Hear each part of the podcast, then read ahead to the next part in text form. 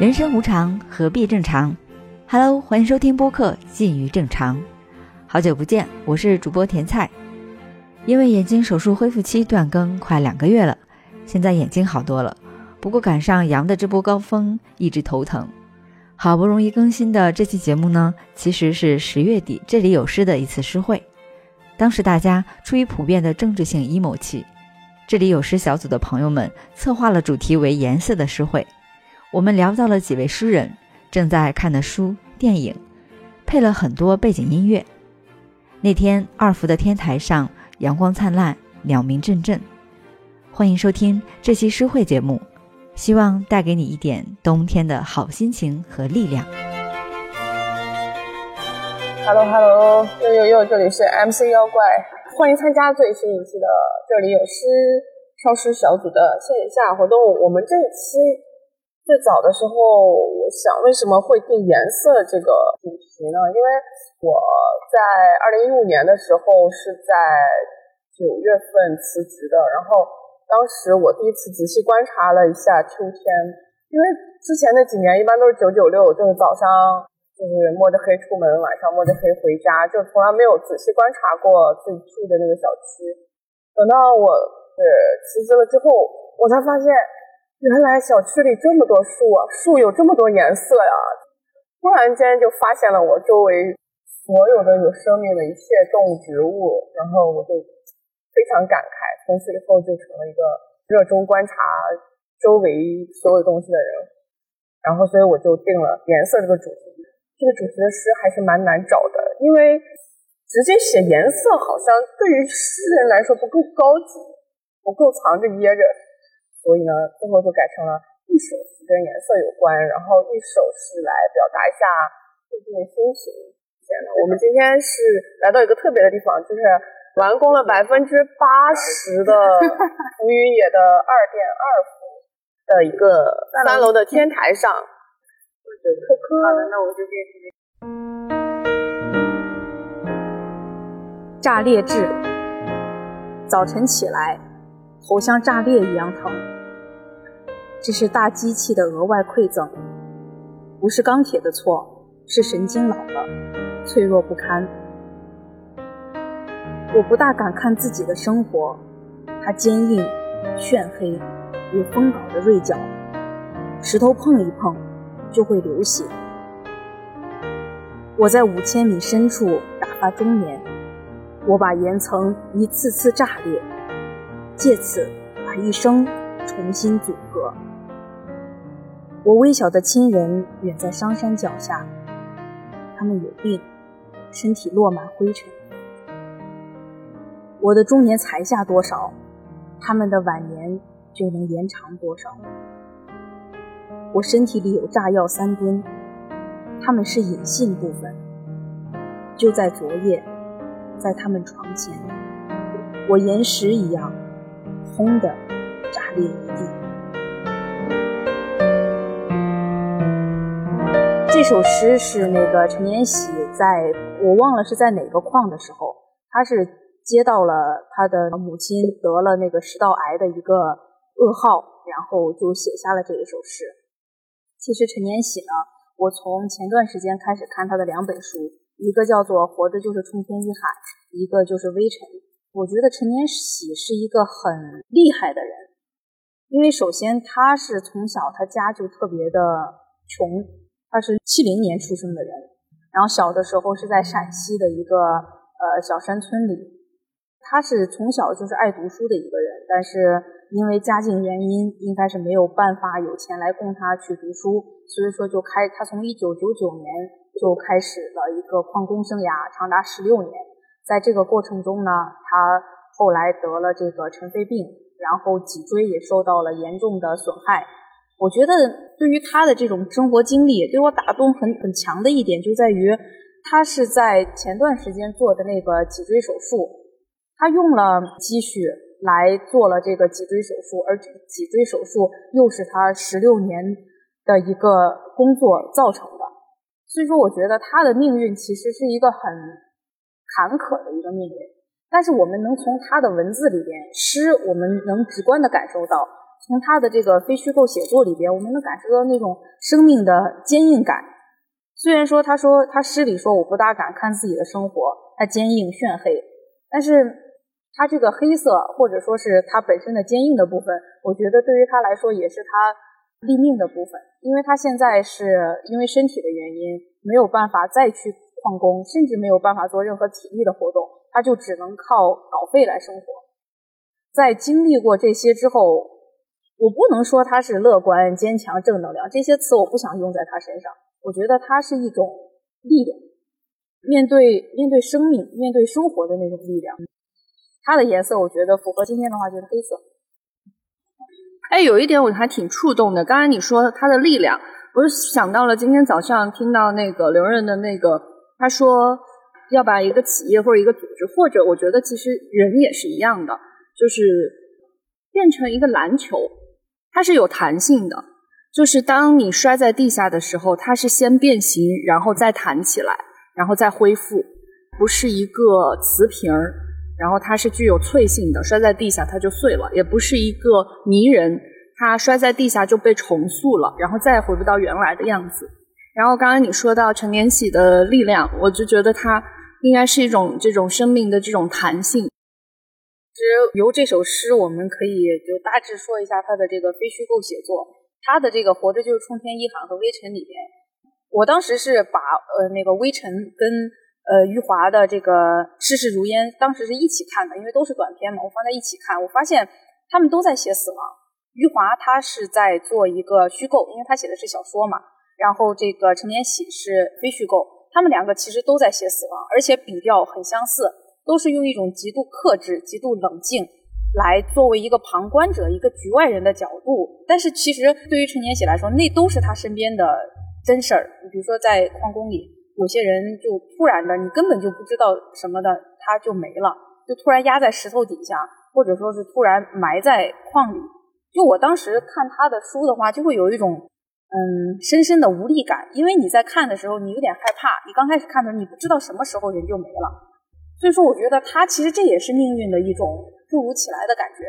但是对于陈年喜来说，他经历过这些，他当时在分享说，他其实很多时候是在饥小童年是在饥饿中度过的。一个在饥饿中度过的人，往后的一辈子都在为金钱所奔波，然后去来养他的一家人。再加上现在因为身体不支而要去，就相当于是他的这个生活门路被。被截断了许多，但还是要继续的去生活。况且陈飞病这个其实不知道什么时候会离开，所以说我觉得他是一个很棒的人。对我很喜欢他。他陈飞病是他职业的，不是就是吸入太多灰尘。是因为他在那里边的话，你像矿工里边，首先他是一米八几的大个儿，他在那里边永远都是要弯着腰的，所以说他的脊椎肯定受了问题。再加上他旁边其实他耳朵有一个也是聋的，因为他在那里边有对有特别大的爆破是其一，再加上他的那些气就是机器的时候那声音大到，他说他当时写这个炸裂志的时候，就是当时已经头痛到不行了，因为当时如果说你。我不太懂他那种专业的，反正意思就是你就要用这个爆破，你这个爆破完，然后他这个过程中你又不可能去戴那种耳耳耳塞或者任何一个，就你任何一个防护都不能做。如果用的话，你在这个过程就很难操作。就那样弄了八个小时，反正每天他的上矿时间就非常非常长，就是在那个煤煤矿底下。但是他坚持了十六年，但是又患了一身病回来，然后又拿他这十六年赚的钱来治这些病。我觉得这可能也是一种生命，一种命运吧。单独看这首诗的时候，我有个很深的感触，倒不是，嗯，最后哈，比如说我身体里有炸药三吨哈，就是那个其实是很多人有非常非常强烈共鸣的。我挺喜欢，就是我不大敢看自己的生活，它坚硬全黑的。我们一般说死亡，它可能是黑色的，但是他的生活就是一个活人的生活，它是黑色的，而且是坚硬的黑色。这里面有这个实指是他框下的这种实际的生活，当然也有他。精神啊，感受层面的那种黑色，就是他其实是想去寻觅一个光，就是也在一直到处奔波，想攒点钱，然后就转行干点别的，像是人生一直在希望有一个翻盘的机会，但是就是结果是什么呢？就是刚才科科讲的，他后面的这个命运，他有了这个就是职业病，突然觉得一个人他的生活是黑色的，他还要怎么在这个黑色里面继续走下去？我觉得对挺难受的。看这首诗最后一段，然后就让我联想起那个万青那一首《杀死那个石家庄人》，如此生活三十年，直到大厦崩塌那一段，跟这一首诗的“我的身体有炸药三吨”是一心不分。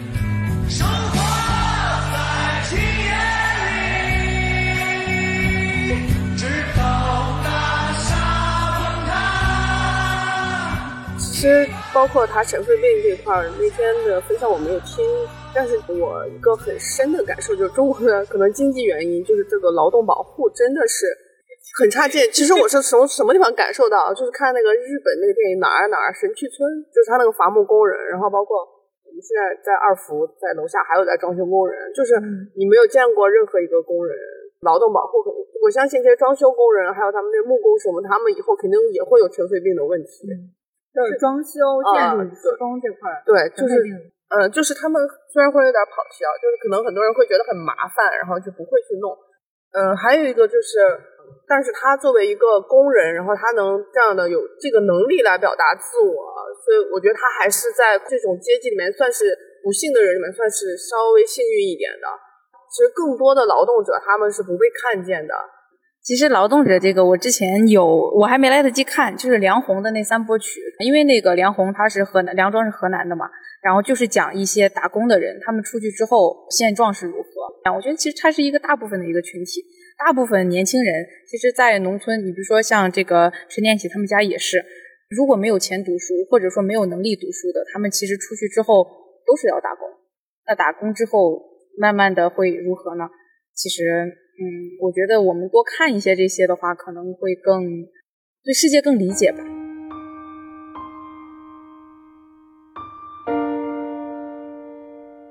转变，路野，人生最大的转变，越来越不喜欢人，而喜欢石头，常常远离人群，去往郊外山中，跟岩石待在一起，一待一整天。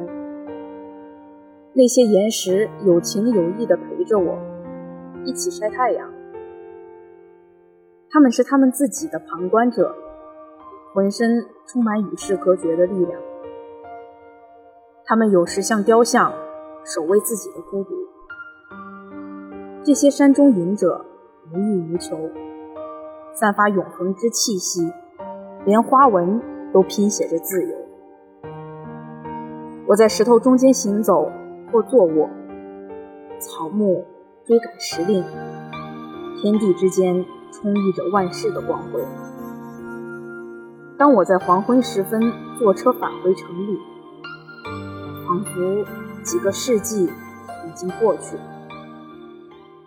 这首诗我特别喜欢的就是第一句：“ 越来越不喜欢人，而喜欢石头。”我就是不喜欢人。那一天其实。跟田菜林他们聊，就喜欢观察人。我发现我就是不喜欢，不喜欢我也不想强迫自己喜欢。我就是讨厌我通行路上的那些人，我就是讨厌办公室的那些人，我就是不不想跟他们打交道。像通勤路上的人挤着上地铁啊，人都还没下来都往上挤，那我又下不去。走着走着，但凡遇到要要交叉路过的，要总要有人踩我脚，我就是不喜欢这些人，我就是想远离这些人。我觉得这样其实也挺好的。当远离他们的时候，就能远离人。我觉得可能会回归自身吧。就是我觉得，当我们说我们不喜欢人类的时候，不是特指某个人，而是特指之外的人。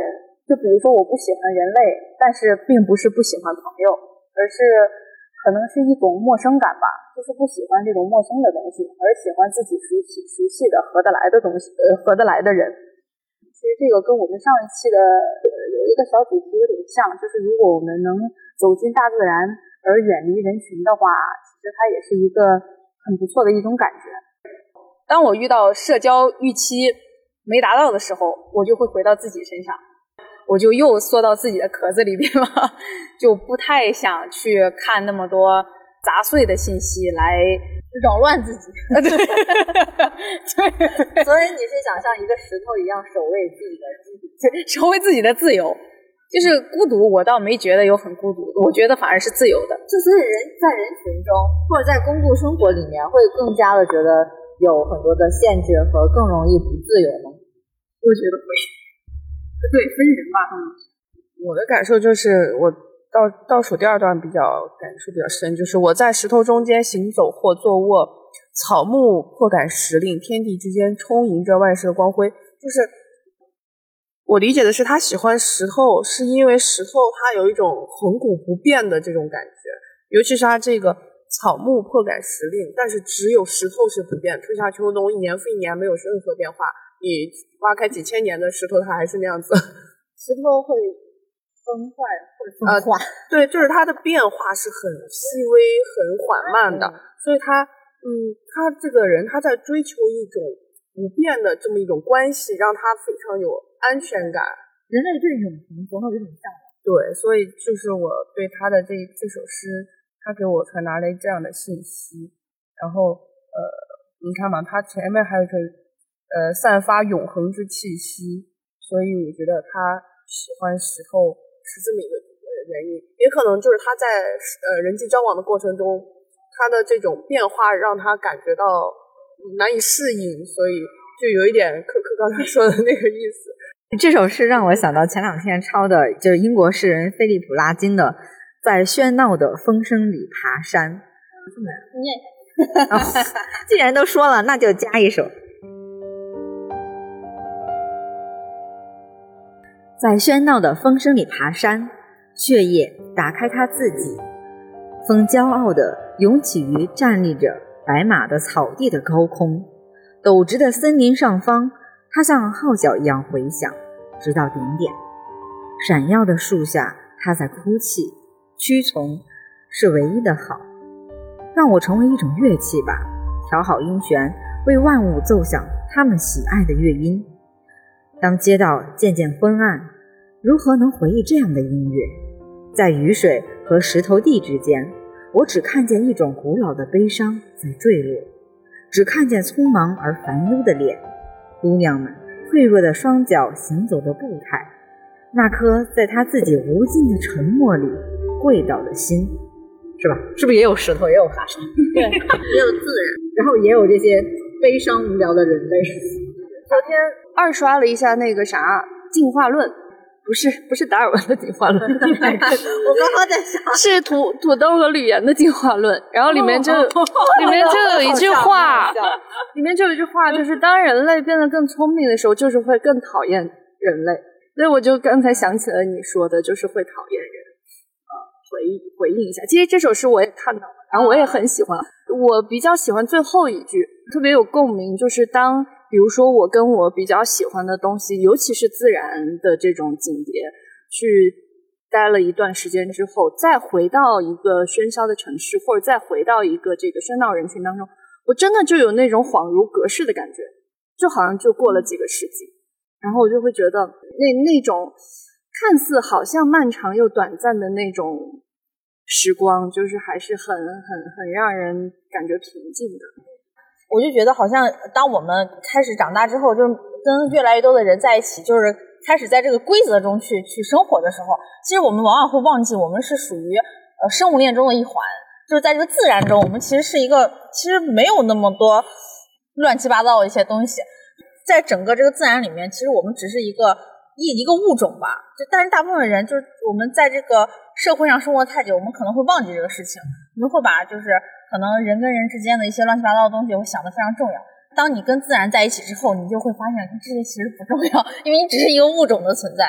这些只是你可能只是，比如说像藤本植物这两个植物在抢阳光啦，什么什么，其实就是不是那么特别重要的。你可能会把这些以前觉得很困扰你的东西，反而觉得它它不会再那么困扰你了。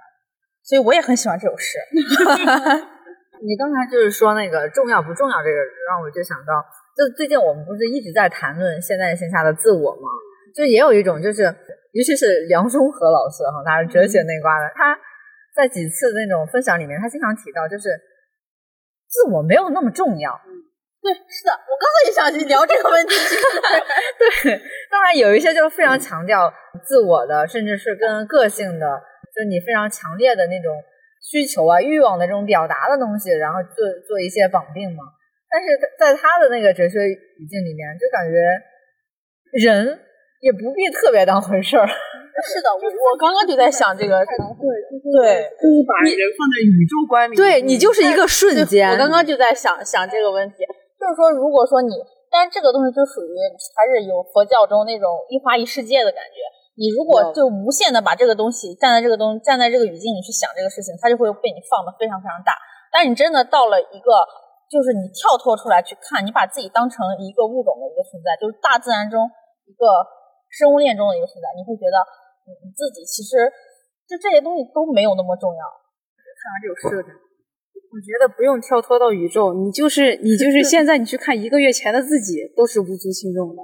所以说，我如果我们当下纠结或者说怎么样某件事情的时候，想一下我们一个月后或者一一个星期后，甚至一天后，我再去看这个事情，都会觉得当时何必呢？就没必要。但是你有没有发现，如果你现在再遇到当时这种情况，你可能还是会纠结。可能就是我们会两次踏入同一条河流。对。但是我觉得，就是他会修炼出一种能力，就这种能力就会让你，就下一次你再和这一次做同样的选择的几率会降低，就不断降低、降低、降低。哎，到最后我真的就就释然了，或者就真的就不用做那个选择了，也不会说那么纠结了。我觉得它是一个锻炼的过程。嗯，对。当你意识到你已经踏入。踏入同一条河流的时候，其实就已经进步了。对，人不断进步。是，你看我们这每次发展还都挺有意思的，没就会不知道到哪条河里去了。啊，要不下一个，我第二个。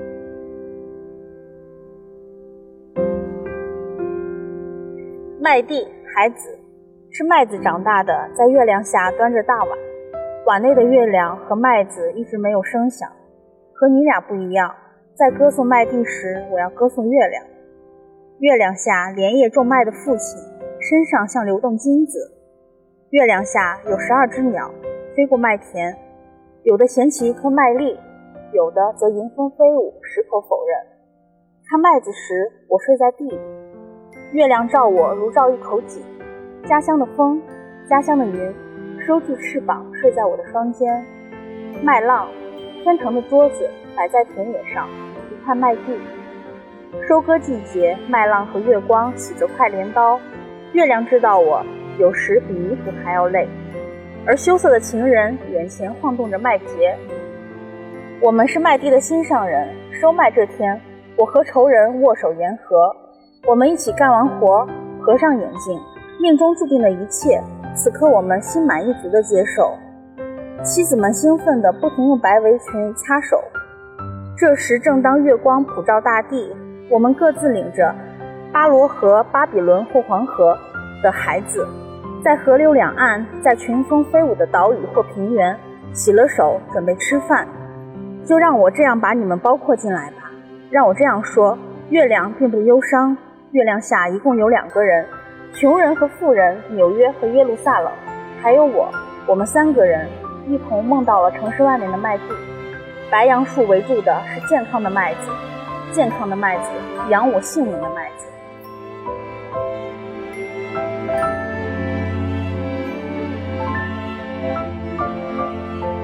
那这首诗给我的感觉是金色的，收获的季节。然后它里面讲的有麦子啊，有月光，包括写的父亲身上像流动的金子，因为孩子又叫麦地诗人。因为他的诗里很多就有很多，对对，关于麦子的东西。然后我觉得麦子应该是，我不知道你们家乡种小麦吗？就我记得，就我小的时候，我就有家种那个麦子，因为我们家没有种过。我每次收麦子的时候，我我小的时候，我每年都会回到我舅舅家。我现在都还记得那个时候的场景。就长大之后就没有再见过了，就还是很漂亮、一望无际的那种麦田。我觉得对于孩子来说，可能麦子给他的感觉，应该就是他。自己心里的一片净土，然后也是他家乡的感觉。就是我，我后来看了这首诗的一个赏析，然后他就讲，他他就越歌颂他心里的净土，说明他对他自己自己目前的生活可能不是很满意。对，所以这个有一点点 emo，但不是很 emo。我觉得很温暖的一首诗。其实读这首诗的时候，我其实是能感觉到收割的季节的那种画面，就出现在了我的我的心里。健一直在讲健康的麦子，养我性命的麦子。所以我觉得对于孩子来说，这应该是他从小到大就是他的一种情怀，对于麦子，对于家乡，对于他的父亲，然后出现在后期出现在他的诗里，这不是很难理解的一首诗。你们有没有什么感触？后来那个余秀华也有挺多诗是写那个麦田的，就是五月的麦田。之前还读过哦，对对对，他也有挺多诗。就是说，这个以前这是属于农业社会培养出来的一个诗人，在他的心里就会有这种对，因为这是故乡，这是以前的农村生活在心里那种痕迹，你会一直怀念那种麦田麦浪。对，嗯，就是一种一种情怀吧，我觉得还是。所以这首诗《金色的麦子》。是不是要给你发那个 BGM 那个？啊，风吹麦浪，可以可以可以可以吧？天哪，可以可以。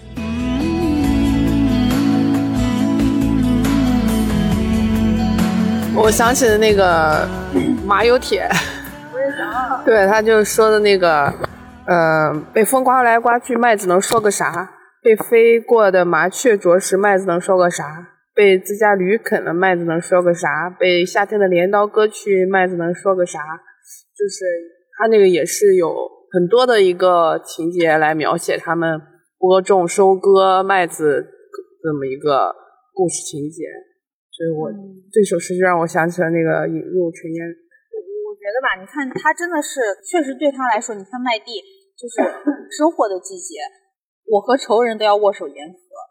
就是命中注定的一切，我都要去接受，因为自然而然到秋天我们就要该收获了。然后所有人都很喜欢这个季节，就我们现在想起来，可能那个季节我们觉得很好啊，很浪漫啊，怎么样？但是对于那个时候的农民来说，其实每次收获季节其实都是一场考验，就是真的非常非常累。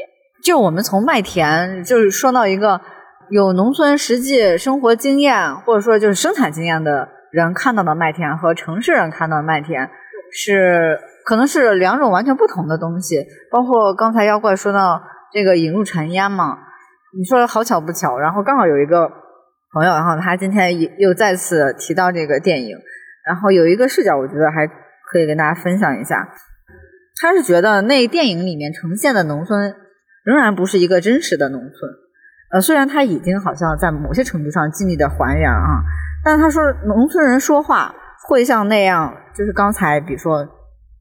那个对，就一套一套，感觉是有点文艺腔啊，等等。就是老农民会那样讲话吗？还有就是电影里面，比如说呈现的恩爱啊，然后受苦啊，甚至浪漫，他是否其实是想打中就是观影的这些群体，就是城市的年轻人？就我们是不是对农村就是加了很多的罗曼蒂克的这种滤镜的想象呢？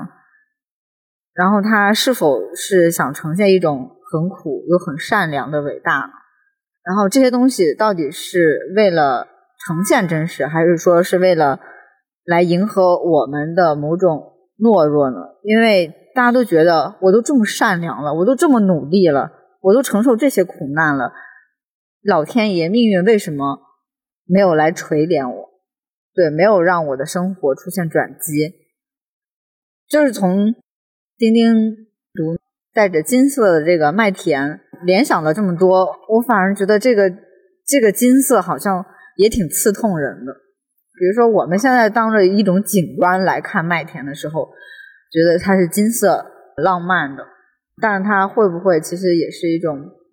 我突然想到了那那篇文章，就读库的写现代性的那篇文章，它里面写到了就是就是收割嘛。然后现在很多城市人都没有经历过，就是播种，然后耕种，然后收割，然后再再去经历一整个这样子的一个过程。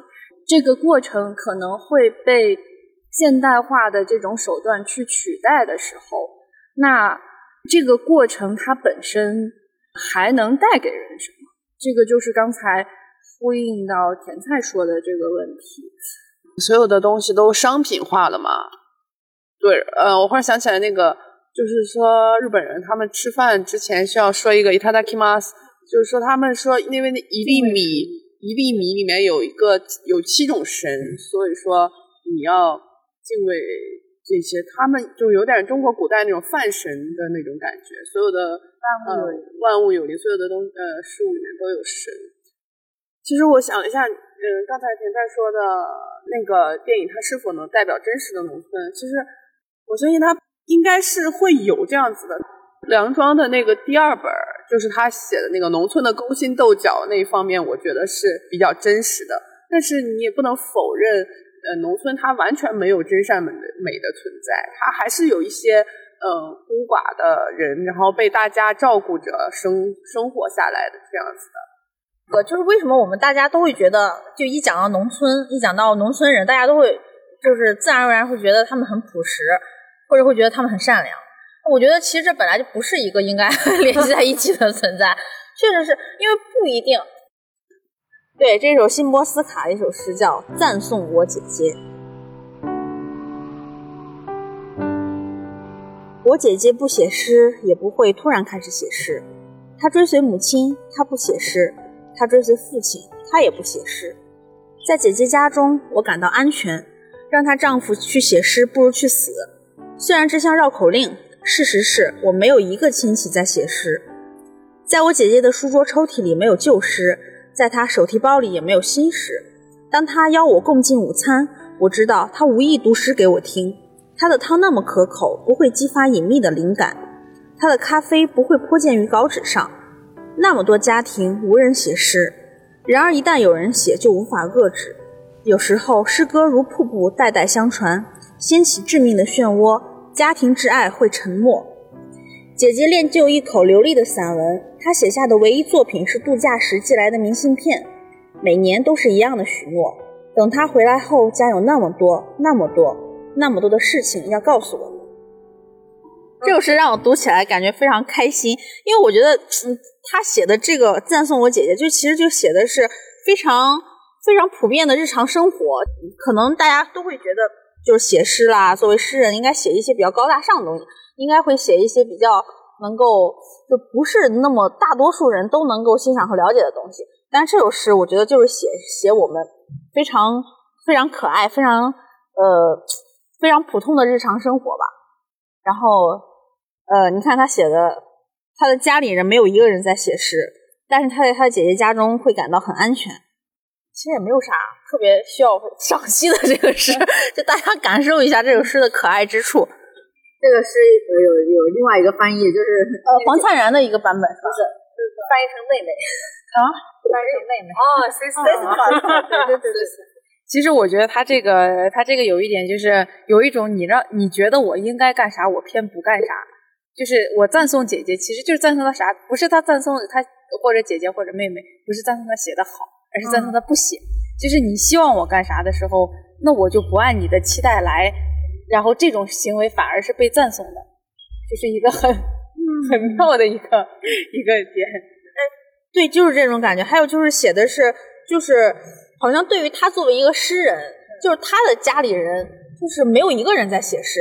就但是这种就感觉可能大家觉得他姐姐就是做的汤那么可口。而且他的咖啡不会泼溅到稿纸上，就感觉他姐姐是一个生活中很能干的一个人，就是很稳重的一个人。对，然后我偏要把这些你们觉得可能很庸俗、很很一很日常的一些东西，我就要把它写到我的诗里，所以我就要赞颂我的姐姐，就是很可爱的一首诗。我觉得这首诗就解释了另外一首诗，就是因为他们全家人都不看诗、不读诗、不写诗。所以他那那另外一首诗叫《偏爱写诗的荒谬》。啊，对 哎，我今天就在考虑是分享他还是分享那个。对如果他全家人都也是一个诗人爱好的话，他写诗肯定就不荒谬。但是只有他一个人，就突然间出来这么一个喜欢诗的诗人，所以就写诗非常荒谬。我分享的这首诗的颜色呢，应该也是黑色的。呃，来自智利诗人巴勃罗涅鲁达。然后选自的是写给星期五早上不听海的人这个诗集。阴暗的系统，这些黑色的日子每一天都像废铁，被太阳打开，如公牛硕大猩红的眼睛，空气和梦境都无法将其维持，它们无可挽回的瞬间消失，没有什么能取代我错乱的本源。盘根在我心中那长短不一的尺子，日日夜夜孤独地锻造着，融进数不尽的混乱和伤悲。这便如同一座麻木而眼盲的瞭望塔，不肯轻信，注定要痛苦的窥视。面对着时光的每日汇聚而成的那面墙，我不同的面孔互相重叠，互相连接，如苍白而沉重的巨大花朵，顽固的被替代，死去，是不是还挺压抑的？对，聂鲁达大家还算比较熟悉嘛，对吧？他就是写爱情诗，还挺出名的，但是。他人生中有两大主题，一个是政治，一个是爱情。只是说咱们国内翻译的时候，更多传颂的是爱情诗。其实他是非常的投身于政治的这么一个人，他本身也非常具有传奇色彩嘛。我读到这首诗的时候，呃，是翻这个新的诗集，这个应该也是一个最近的一个翻译，应该还有其他的译本。第一句话其实就很能打动你：黑色的日子每一天都像废铁。嗯，又挺能迎合我们最近的呃某种氛围和集体的一种嗯心态的，而且这一周吧，成都都没有出太阳，全都是阴天下雨。就自从呢大会闭幕之后吧，哈哈哈！大会议对，就是一直阴天下雨又狂降温，就有点像暗无天日一样。就我们都在期望着那个 那个太阳，就像今天出点太阳，给点蓝天白云，让我们看到一点点希望。所以他这首诗就挺迎合我最近的某种嗯心境的。如果说他到底在讲什么，我也不知道他到底是在讲什么，他到底发生了什么哈，让他有这种感觉。他的首尾还挺能够触动我的，尤其是我不同的面孔互相重叠、互相连接，又回到那个。挺原始的那个话题，就是我们自我的面目其实是很多的，我们脑袋里面可能存在不同的声音，有一些可以按理性和感性，有一些甚至是完全不能被这两种所概括的。所以这首诗我觉得没法做这种细读和拆解，它只能是说感受，对感觉，因为我也不知道他写作的这个具体的年代和背景。就不像是爱情诗里面那么的，好像时时有金句似的，这儿没什么金句。我想说的跟这首诗可能关系不是很大，它不是阴暗的系统嘛？那我觉得，如果我突然想到了菲利普迪克有一本书叫做《仿生人会梦见电子羊吗》，其实就《银翼杀手》的原著嘛，也是菲利普迪克经常用到的，就是情绪调节器。因为我觉得，如果说大家因为某一件事或者最近的遭遇有一些呃 emo 或者不开心的时候，我们是否可以？虽然说我们没有办法真的调节到它，但我们是否可以去呃少量关注一些让你不开心的事情呢？因为我觉得很多它它不舒服的来源在于你信息的过分摄入。就比如说你看了很多深奥的东西，那就可以适当看一些浅薄的东西。然后浅薄的看多了，就拿深奥的来充电一下自己。我觉得它可以是一个啊相互的过程，就不一定是对非要把一件事情呃 emo 到底的一个过程。对，虽然说我不知道大家 emo 些什么，但是我觉得这可能是一个小观点吧。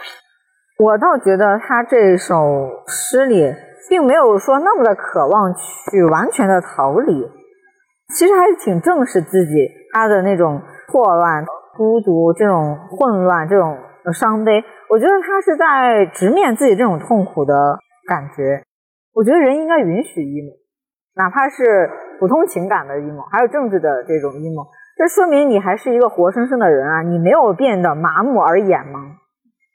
应该就是在他非常 emo 的时候，就是把自己内心当中的那种情绪都写出来的那种感觉，就是他这个阴暗的系统。这个系统我不太理解，它指的是它内部系统还是外部系统？嗯，你提到一个挺好的问题。我自觉的带入的是一个外部的系统。我刚刚还查了一下，你有他生，就是他那个，就后期他不是还被选为那个什么国会议员什么的，因为他参政议政啊。对参议，然后后来他那个还被搞成那个那个什么反反叛组织，然后被抓起来。他他也流亡，他也坐牢，他啥都经历了。对对对，就可能这首诗跟政治会有关系。我我是觉得它应该是应该是一首政治诗。嗯，那就是说，他意思就是这个外部的系统是阴暗的，就是他暂时没有办法抵抗它，但是可以把它这种先记录下来，也是一种无声的抵抗吗？你不觉得他其实，如果说从那个呃诗歌文本本身的话，我就觉得他做那个呃视觉可视化这块弄得还挺好的，就有点像是那个就戴浩然那个书里，他其实是把很多东西去。就视觉给你呈现了，像是心里不太舒坦的时候，人家说那有我有这个长短不一的尺子，那个尺子可能在你心里是吧？还有那个就是我的不同面孔，就像是那个苍白沉重的巨大花朵，花朵多好的一个东西，巨大的，但是呢又是苍白沉重的啊，他他会把一些看似不相干的这种东西啊，给你给你组合在一起，然后你如果是有这种视觉想象的话。你还是能够那个有所共情的，包括那个墙，哎，时光汇聚的墙，是不是有一种巨大的感觉，好像无法跨越的？他很喜欢中国，他三四次来中国，就是说什么，他知道自己中国的那个那个叫，就是他的那个名字叫念法，然后他就说，刚好他也是有有三只耳朵，他说他有一只耳朵是专门用来听海的。嗯，下首诗呢也是跟黑色有关系。是美国诗人罗伯特·弗罗斯特的《熟悉黑夜》。熟悉黑夜，我曾是熟悉黑夜的一个。我曾冒雨走出，又冒雨折回。我曾走出城市最远的灯火。我曾望进城市最悲哀的巷子。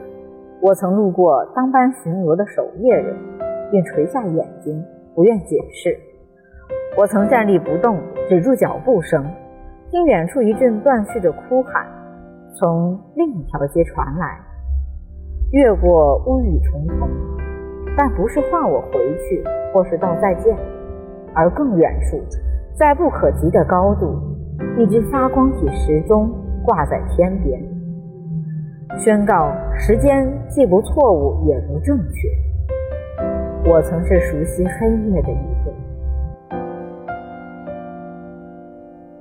他给我的感觉就像一个一个守卫者的感觉，他好像就一直在黑夜里穿梭，然后遇到一个又一个在黑夜里，就是一个观察者。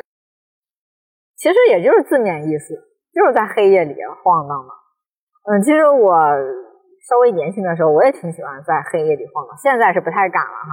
就是独身女性自己在黑夜中还是有点不安全的。那她在黑夜里面，她看到了什么？她观察到了什么？他曾看到城市最远的灯火，就大晚上，对吧？就还有几扇那个窗户在亮着灯。那他也曾经看到最悲哀的巷子，那里面可能发生过什么？那他也刚好碰到过这个守夜人，也没跟别人进行什么沟通。对，他也听过一些什么哭喊声，这些感觉好像都还挺。写实的，就像是那个电影里面的呃镜头，一到那个最后两段的时候，你会看到更远处不可及的高度，发光体始终挂在天边。这说什么？很可能是月亮。月亮这个方位，它会告诉你时间的，对吧？这是午夜啦，上半夜、下半夜啊，等等，对吧？我觉得首先那儿可能是一个是是，他看到月亮了。然后最后呢，宣告时间既不错误也不正确。我觉得他其实这首没有特具体的这种深意，只是说在黑夜徘徊的一个人，他看到或者是感受到，就城市里面就是那些呃声音、那些的亮光、那些还在街上游荡的人。我觉得他有点像是那个就花样年华，就是那种色调的。你就不知道深夜那个巷子里面，哎，那里面 这些男女老少，对，可能在发生着什么样的这个事情。而我呢，我只是一个游荡在黑夜城市中的一个人，他就像是一个导演，他用眼睛在记录和感受这一切。我想起了一个人，谁道长，就是他一千零一夜，每一次就是前面都有一些空镜头，就是拍的夜晚的那些人啊、车呀、城市啊、小巷子呀那些，嗯，就是整个画面，这个句子就让我想起了那个画面。而且有点像是深夜食堂，大家记得深夜食堂日剧前面噔噔噔噔噔那个进入的时候，其实也是就是夜色降临，然后城市里面就是那些最微小的那种那些情绪，好像就可以在午夜这样逐渐的释放，有若隐若无的什么哭喊声，有一些失忆的人，然后那些故事可能会在那个时候去发生。其实它这里面没有写到什么具体出现了什么事情，他只是听到了什么哭喊声，那里有亮光，还有一个不愿说话的守夜人等等，他都没有再去展开，他不给你写满，他就是只到这里为止了。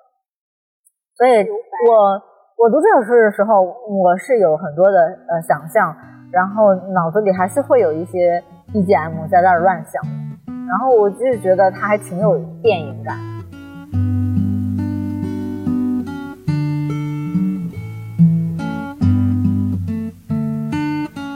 就是本该沉寂下来的一个世界，其实它是一个非常丰富的、多样的这样的一个世界，并且那一句我还挺喜欢的，就是宣告时间既不是错误，也不是正确。我觉得就是在黑夜的时候，它不像在白天，就是随着光影的变化，你会感受到时间。就是当夜幕降临，呃，全黑的时候，是有很长很长一段时间，你其实是感受不到时间的。就像我们在熬夜的时候，哎，熬着熬着就到三点了。哎，你这个感觉还挺挺敏锐的。嗯，我还想起了一个人，就是那个黄灿然，因为他以前的工作香在香港是做那个国际新闻什么的，他总是晚上上夜班儿，对，所以他才有一首诗是写他晚上呃深夜呃坐小巴上看着一个人，很想想起他的母亲嘛，就也许是他写的是就是经常在夜晚工作的那些人的一个生活。我的分享就到了这里结束，从一首黑色沉重的诗开始，到一个稍微有点缥缈的黑黑夜结束。第一首就是关于颜色的诗呢，我带来的是红色。鱼罐头下雨，给朋友的婚礼。鱼躺在番茄酱里，鱼可能不太愉快。海并不知道，海太深了。海岸并不知道，这个故事是猩红色的，而且这么通俗。所以其实是关于番茄酱的。要怪读完，我就有一种他读的是那个儿童诗的感觉。呃，我就是觉得这首诗吧，因为我就让我想起那个《围城》，就是它关于一个婚姻的。然后呢，海岸并不知道这个故事是猩红色的，鱼呢，但是又不太愉快，就让我想起那个钱钟书的《围城》，就是城外的人想进去，然后城内的人就觉得这个城里面的生活呢又是猩红色的，而且这种番茄酱大家也知道，这个质地是那种黏黏糊糊的，所以我就觉得这首诗他写的又很通俗，他自己都说他很通俗，所以然后番茄酱又是非常常见的一个东西，然后重点是是这个诗人给他朋友的婚礼上送了这么一首诗，让他的朋友在婚礼当天就要做好这个这个婚姻，实际上并没有想象中那么美好的这么一种呃心理准备，所以说明他们应该是很好的朋友吧，所以才会这么砸场子。然后这首诗最重要的一点就是这六个字“给朋友的婚礼”。就如果你把这六个字去掉之后，他可能你不知道他讲什么，或者说你很浅显的知道他讲什么。但如果说把这六个字加上之后，它其实就是就会有尾藤的那种感觉，就是鱼其实就是困在了里边。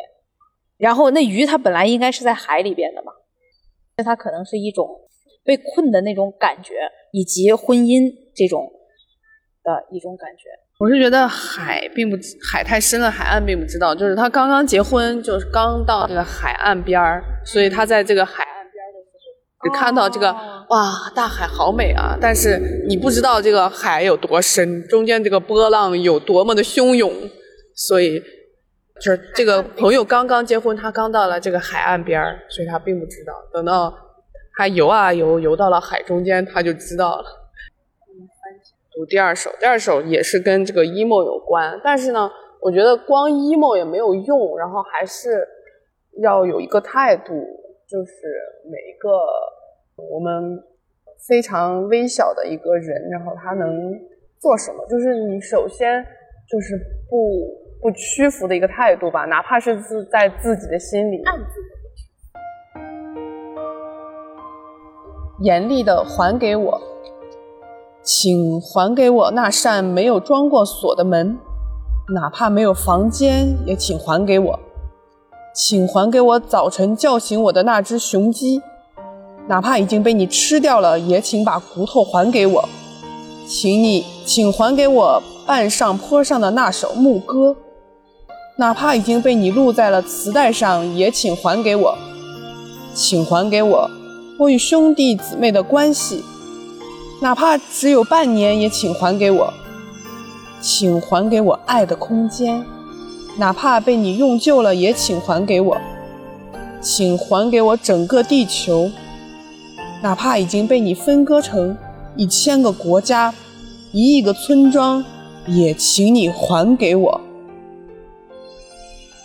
可能现在对于我们来说，最想要还给我们的，就是一个正常的生活，可以自由的出入，然后。不需要每天担心自己的这个保质期过期了没有，这个是我们最想要恢复的一种东西吧。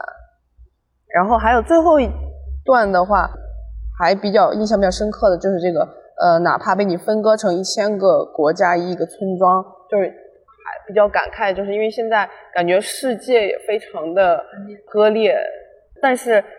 因为这些世界上各个国家、各个民族，然后他们其实是呃后来人为的制造的一种想象的一个共同体。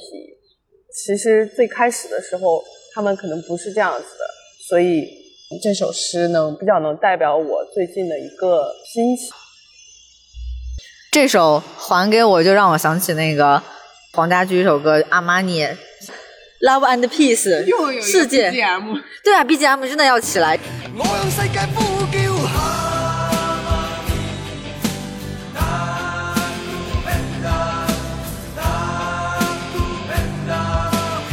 我是觉得真的还挺呼应这里面的，就是那种我们本来可以 together，不需要那个这样分裂，然后这样被隔离的这种状态。序曲，序曲。它的作者是托马斯·特朗斯特罗姆，是一个瑞典瑞典的著名诗人。他不但是一个诗人，还是一个心理学家，也是一个艺术家。序曲：醒，是梦中往外跳伞，摆脱令人窒息的漩涡。漫游者向早晨绿色的地带降落，万物燃烧。他觉察，用云雀的飞翔姿势，强大的树根在地下甩动着灯盏，但地上苍翠，以热带风姿站着，高举手臂聆听，无形抽水机的节奏。他沉入夏天，慢慢沉入夏天刺眼的坑坑洞，沉入太阳涡轮下颤抖的脉管失律的棋盘。于是停住，这穿越瞬息的直线旅程。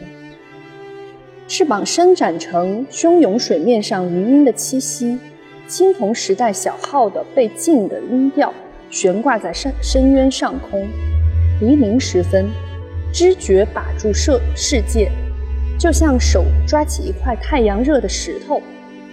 漫游者站在树下，在穿越死亡漩涡之后。是否有一片聚光在他的头顶上铺展？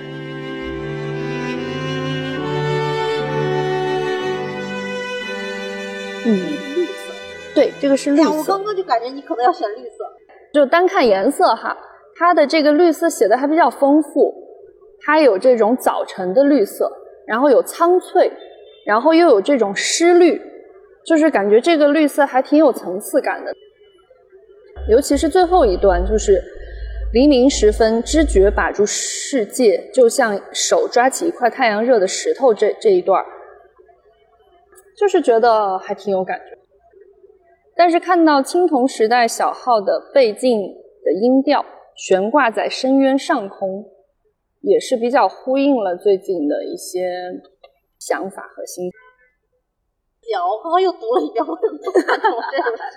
我我我就是是是那种很难第一时间进入的，对，不是说第一时间，就是你第一时间就是那种你不知道他想说啥，但是吧，就感觉那个语句吧写的还有点好。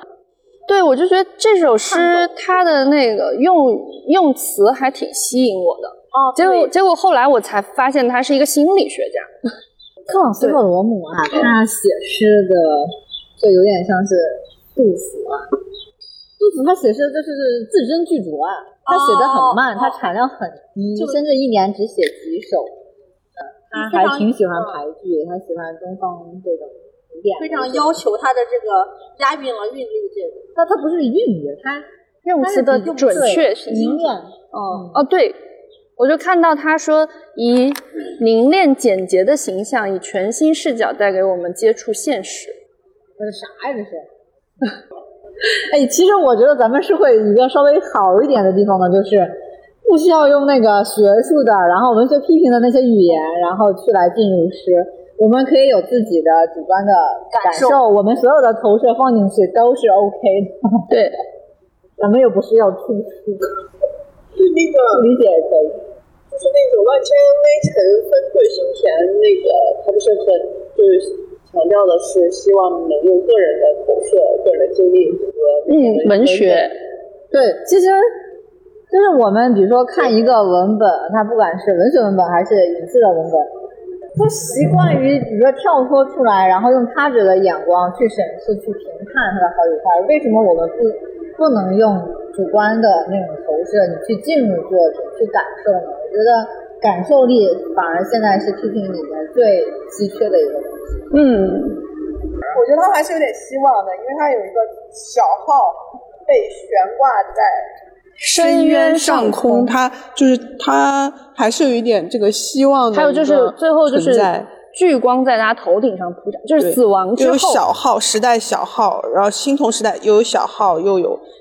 头顶上的一个聚光，因为小号是一个集结的一个声音嘛。这个这个，你一说这个号啊，我就觉得它特别像是那个《太阳照常升起》里面噔噔噔噔噔噔。哎，不是，这个是是那个让子弹飞哦。对，呃，反正就是还有那个 秦皇岛，万青那个秦皇岛。到时候随便吧，随便插一个 BGM。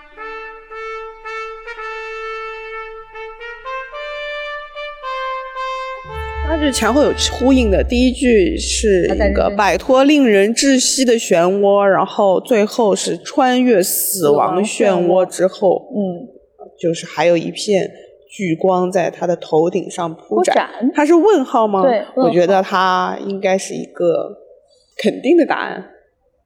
这里面的金句是“醒是梦中往外跳伞”。啊，对我刚刚觉得时候，我很喜欢第一句。是的，因为很多就是因为第一句我才选的他。就特朗斯特罗姆，他一个特点就是他很容易被摘出金句，因为都是很凝练，然后让你能一下让你有记忆点。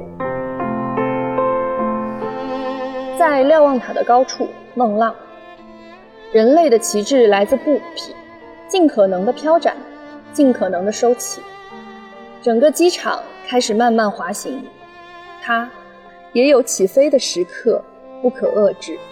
止不住的我，在瞭望塔的高处，把额前的头发抬上去，梳理纷乱的航线，在瞭望塔的高处观察人类纷乱的足迹。空中的一步步找不到下落，整个机场在空中倾泻着，旗帜和布匹倾泻着，人类的裹足不前。在瞭望塔的高处，仍有我，像方尖碑的那里。仍有我，活着，尽可能的飘展，尽可能的收起，日志，羞辱，病例，荣誉。哎，我觉得它里面用了很多大词呀，对吧？光这个人类，人类国度，对啊？嗯 双肩背就感觉 这是大词，怪不得方尖碑。方尖碑啊，意林的有一个 社科品牌叫方尖碑，就是一个类似于纪念碑。嗯，就是为什么会选这首诗？因为最近在看那个《走出唯唯一真理观》，然后它里面有一个部分叫做呃，我们现在已经不这样子去认识世界，就是不以这种纪念碑的这种方式，或者以这种里程碑的方式去认识世界。读这首诗的时候，就想起那那个片段，我觉得还挺呼应的，就是方尖碑啊，或者说嗯旗帜，就是方尖碑和旗帜其实都是有带有某种这种呃象征性的吧。这里面就唯一可以进入的就是在机场的那个观察，但是我们一般人也上不了瞭望塔的高处，然后去俯视这一切。嗯，但是会感觉他还蛮拔高的，因为他他他俯视人，俯视整个机场也就罢了，他在俯视整个人类，你们人类呀、裹足不对前。他好像在批判和审视人类。他只是站在了那个瞭望塔的高处，就仿佛像是上帝一样在批判这一切，感觉呵呵。但就是这个日志羞辱病例荣誉，好像我也不是特别能够理解哈，为什么要去收起？然后他好像是一一正一反，一正一反这种。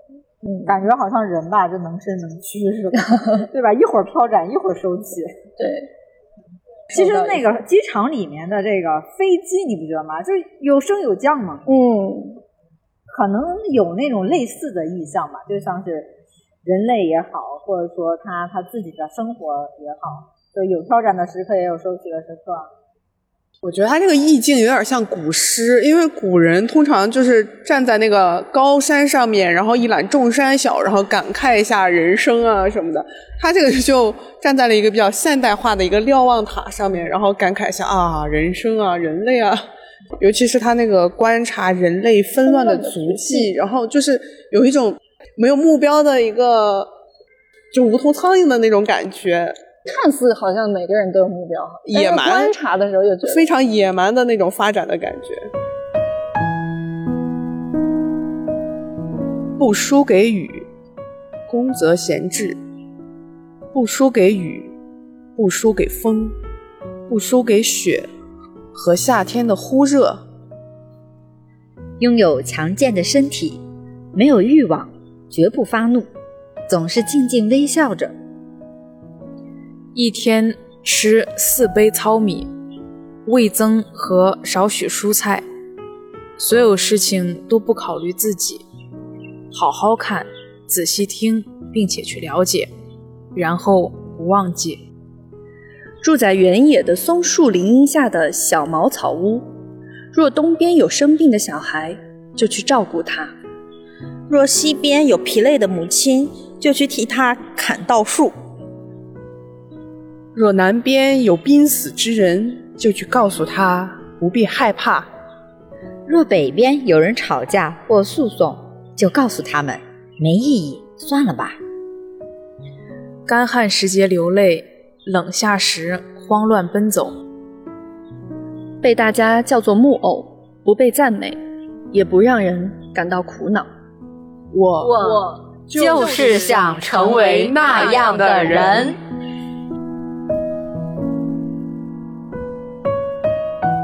先说一下，就是选这首诗的原因嘛。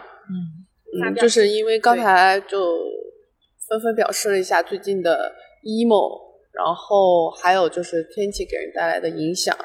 嗯，我记得那个一日谈上面，周轶君跟李厚成说的就是焦虑的对立面就是具体，所以当我们做到这些做的具体，然后关心周围的人，关心我们的附近的话，就可以对抗一种焦虑，大家互相扶持吧，就是这种感觉。